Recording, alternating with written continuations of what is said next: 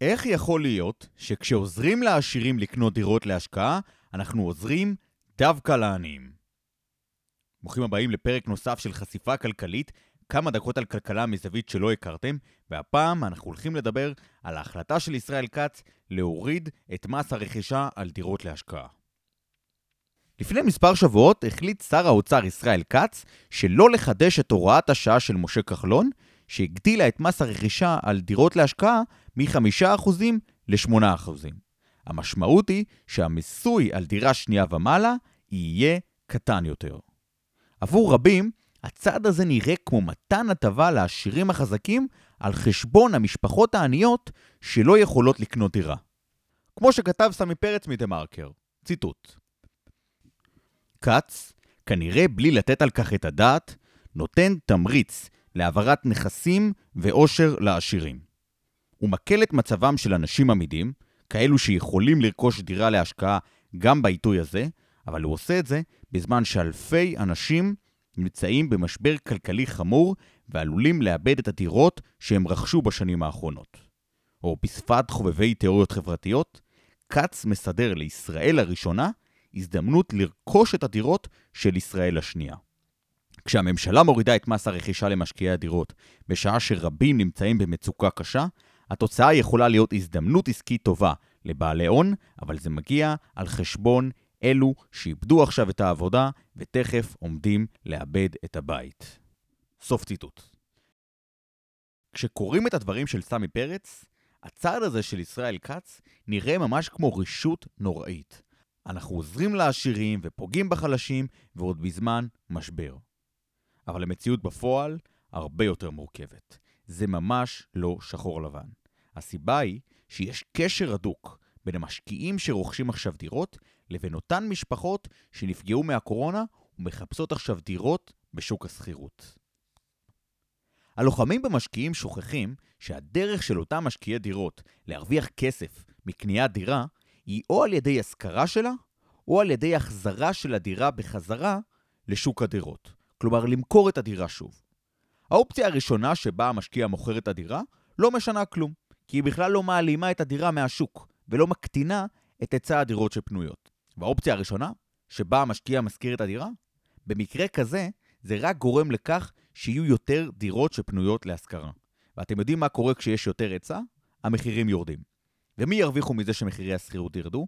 השוכרים הם אלו שמרוויחים.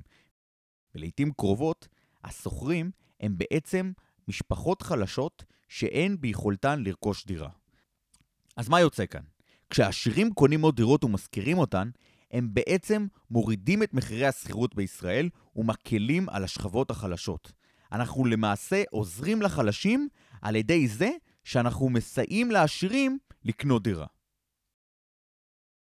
חשוב להבין שבישראל יש מצוקת דיור קשה, כי האוכלוסייה הולכת וגדלה ולא בונים מספיק דירות, ולכן צריך שיהיו עוד דירות למכירה. אבל מאוד חשוב שתהיה גם תוספת משמעותית של דירות להשכרה, כי כל הזמן יש גידול במספר האנשים שצריכים לשכור דירה. למשל, זוגות צעירים. ובשביל שיהיו דירות להשכרה, אנחנו צריכים משקיעים שיקנו דירות וישכירו אותן. כשסמי פרץ כותב על כך שמשפחות בישראל עלולות לא לעמוד בתשלומי המשכנתה שלהם ולמכור את הדירה כדי לשרוד בתקופת הקורונה, הוא שוכח לציין שאותה משפחה, אחרי שהיא תמכור את הדירה, היא תיאלץ לפנות אל שוק הדירות להשכרה ולחפש שם דירה. ולכן, כדאי מאוד שבאותו השוק יהיו כמה שיותר דירות פנויות במחירים נוחים וזולים שהשוכרים יוכלו לעמוד בהם. הדבר הכי גרוע שיכול לקרות זה שוק שכירות כמו זה שיש בגוש דן, כשהשוכרים נלחמים בשיניים על כל דירה פנויה ומוכנים להתפשר בכל פרמטר, העיקר להיכנס לדירה כלשהי.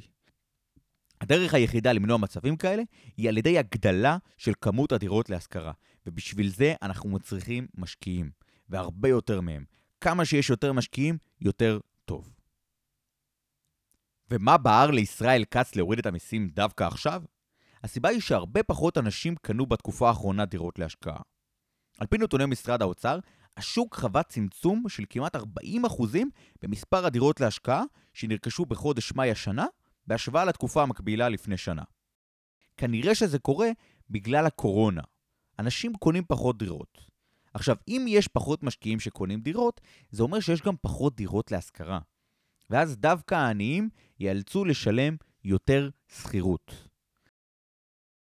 סמי פרץ בהחלט צודק שאסור לנו לשכוח שהקורונה פגעה בצורה הקשה ביותר באוכלוסיות החלשות. הוא בהחלט צודק שאנחנו צריכים להפעיל מדיניות שתעזור להם להשתקם ולעמוד על הרגליים. אבל פרץ מפספס לחלוטין כשהוא חושב שהדרך לעזור לעניים זה על ידי מיסוי גבוה של המשקיעים. להפך, דווקא עכשיו אנחנו צריכים כמה שיותר משקיעים. לסיכום, מלחמה במשקיעים באמצעות מיסוי גבוה על דירות להשקעה פוגעת קודם כל בחלשים והעניים ביותר בחברה הישראלית.